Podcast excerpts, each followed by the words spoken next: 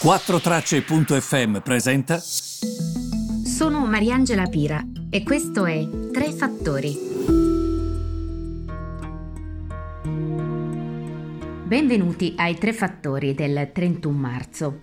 La situazione eh, si presenta eh, questa mattina mh, mm, un po' complessa, come di consueto. Abbiamo una Cina che sembra essere in ripresa, in particolare il cosiddetto indice PMI è un indice che, detto in parole povere, misura l'andamento dell'industria cinese, in particolare la manifattura, tanto che è chiamato anche indice manifatturiero.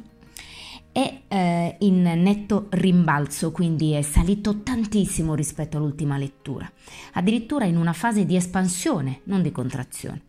Questo è un bene perché in un mondo globalizzato significa che se dovessimo poi ripartire ci sarà sempre, come dire, la ripresa cinese e questa è una cosa sicuramente molto importante. Ehm, dall'altra però c'è un'Europa che latita da tanti punti di vista. Mm, come sapete, eh, Bruxelles eh, ha preso 14 giorni di tempo per poter varare delle misure che possano sostenere il vecchio continente.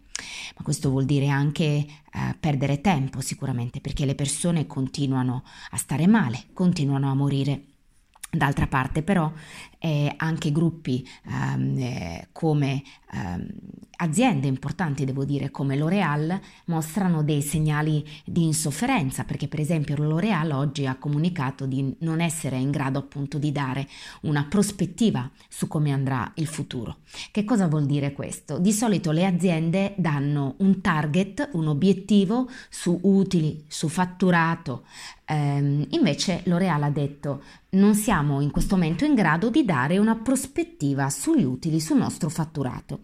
Questo vuol dire che c'è talmente tanta incertezza che questi gruppi mancano completamente di visibilità sul futuro. Questo è importante, eh? è un indicatore, innanzitutto perché l'incertezza al mercato non piace. È l'unica cosa eh, contro cui il mercato non può fare niente. E il secondo punto invece è che è sintomo eh, di eh, una situazione difficile che vivono anche grandi gruppi, anche gruppi sani, che in questo momento si trovano in difficoltà perché questa situazione prima, sostengono gli economisti, non si è mai verificata. Ovviamente gli esercizi di previsione sono tanti. Io mi chiedo, è anche molto difficile fare degli esercizi di previsione in questa fase. Come fai? Come fai se gli scienziati non sanno quanto questo durerà, non sanno quanto questa famosa parola picco sarà raggiunta? È ovvio che è molto difficile fare in questo contesto degli esercizi di previsione. C'è comunque chi lo fa e sostiene che l'Italia avrà un prodotto interno lordo nel 2020 che sarà in calo di almeno il 7% in questa fase e peggiorerebbe qualora le cose appunto peggiorassero. In tutto ciò ci sono aziende eh, che ovviamente mostrano preoccupazione. Ho citato prima L'Oreal, ne cito adesso una italiana, Kenel, suo amministratore delegato Starace in un'intervista a CNBC dice eh, noi ehm, ci aspettiamo, dice likely come avverbio, quindi è probabile eh, che ci saranno anche delle bollette non pagate, per esempio. Questo perché non tutti evidentemente, no? Ma ci sono molte persone che tra 20 giorni, un mese, un mese e mezzo, avranno difficoltà non solo a pagare le bollette, ma anche a pagare affitti, ehm, anche a pagare mm, la scuola dei propri figli e anche e soprattutto ehm, appunto anche le bollette, per esempio, no? Quindi le loro spese quotidiane, fare la spesa banalmente per alcuni può risultare difficile.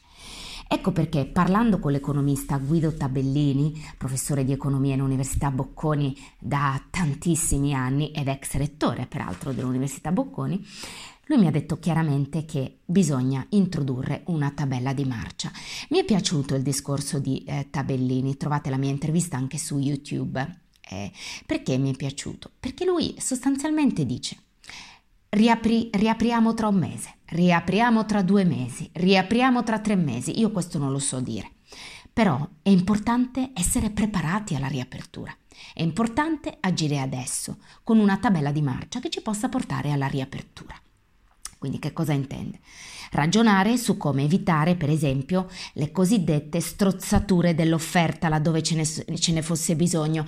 Cosa sono le strozzature dell'offerta? Sono praticamente quelle situazioni che avvengono quando si nota che c'è un'offerta di cui si ha bisogno e che manca. Lui dice per esempio il libero mercato è guidato dai prezzi, domanda e offerta e si raggiunge un prezzo che appunto è ritenuto il prezzo equo. Ma questa volta il mercato, il libero mercato, non può funzionare perché ci sono delle evidenti strozzature nell'offerta. Quindi lui dice, se per esempio pensassimo a costruire ospedali, a lavorare sulla sanità, sulla logistica, sulle catene della distribuzione, la gente troverebbe lavoro, si costruirebbero ospedali, si approfondirebbe quella parte di offerta che in questo momento manca Comunque, lavorando ripartirebbe anche l'economia. Mi è piaciuto moltissimo questo discorso perché secondo me dobbiamo capire come farla ripartire questa economia, altrimenti non ne usciremo davvero eh, più da questa situazione. Intanto, come avete sentito, è tramontata anche l'ipotesi degli Eurobond eh, domani farò ehm, probabilmente un approfondimento su questo, trovate però altri tre fattori riguardanti gli Eurobond che sono già eh, disponibili um, anche su questo podcast. Ehm, L'Eurobond sarebbe uno strumento utilissimo perché l'Italia emetterebbe titoli di Stato non all'interesse, al tasso di interesse che corrisponde al suo debito, quindi più elevato dei paesi del nord ovviamente, no? Ma emetterebbe dei titoli di Stato a tassi molto più bassi perché si farebbe una media tra quelli che sono i tassi di interesse europei, quindi eh, corrispondenti ai debiti in Europa. Molti debiti sono inferiori all'Italia, quindi emettendo titoli di Stato sotto l'egida degli Eurobond, noi emetteremmo titoli di Stato pagando i creditori con un tasso di interesse molto più basso. È in questo che si intende come condivisione del rischio.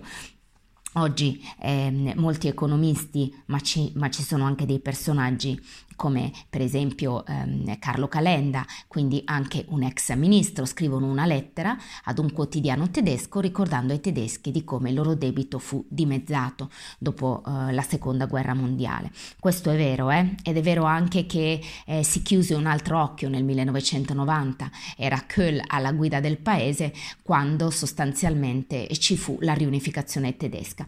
È anche vero che dopo la seconda guerra mondiale, questo per darvi sempre una parte della medaglia, medaglia ma anche l'altra, perché è giusto essere informati partendo dai numeri e dai dati e fare un'informazione apolitica, sana e corretta.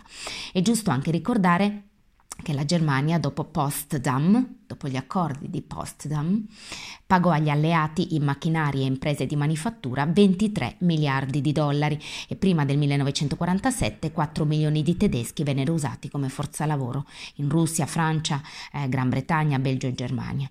Certo, poi con Londra eh, parte di quel debito comunque che ancora c'era fu condonato alla Germania, cioè, oltre il 50%, quindi non stiamo parlando di peanuts, di noccioline.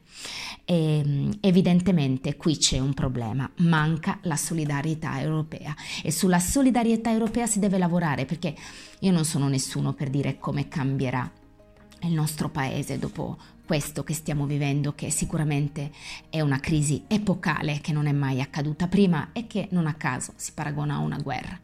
Ehm, però una cosa è certa, se la solidarietà europea mancherà, quando si ripartirà niente sarà più come prima, perché non potrai chiedere ai paesi di rispettare dei piani e di rispettare dei deficit nel momento in cui è venuta a mancare la solidarietà nel momento del bisogno, perché uno poi inizia a chiedersi ma allora a che cosa serve l'Europa? Che è una domanda si fanno anche, ripeto, ex ministri, economisti, perché evidentemente questo questo, in questo momento, è un aspetto che preoccupa tanti. Grazie per l'ascolto e ci ritroviamo domani.